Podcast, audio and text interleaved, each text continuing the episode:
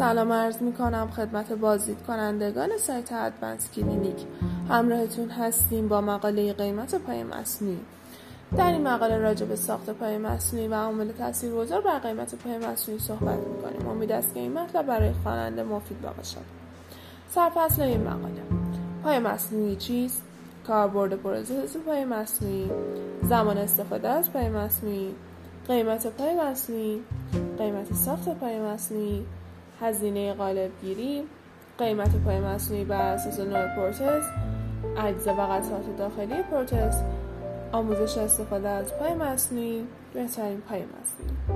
پای مصنوعی به تجهیزاتی گفته می شود که به شکل اندام اصلی افراد طراحی و تولید شده و به جای اندام قطع شده مورد استفاده قرار می گیرد.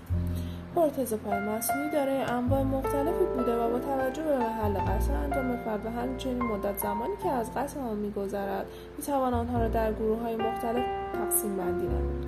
ادوانس کلینیک ارائه دهنده انواع پای مصنوعی در ادامه به این گروه از پروتزهای اندام مصنوعی اشاره خواهد داشت.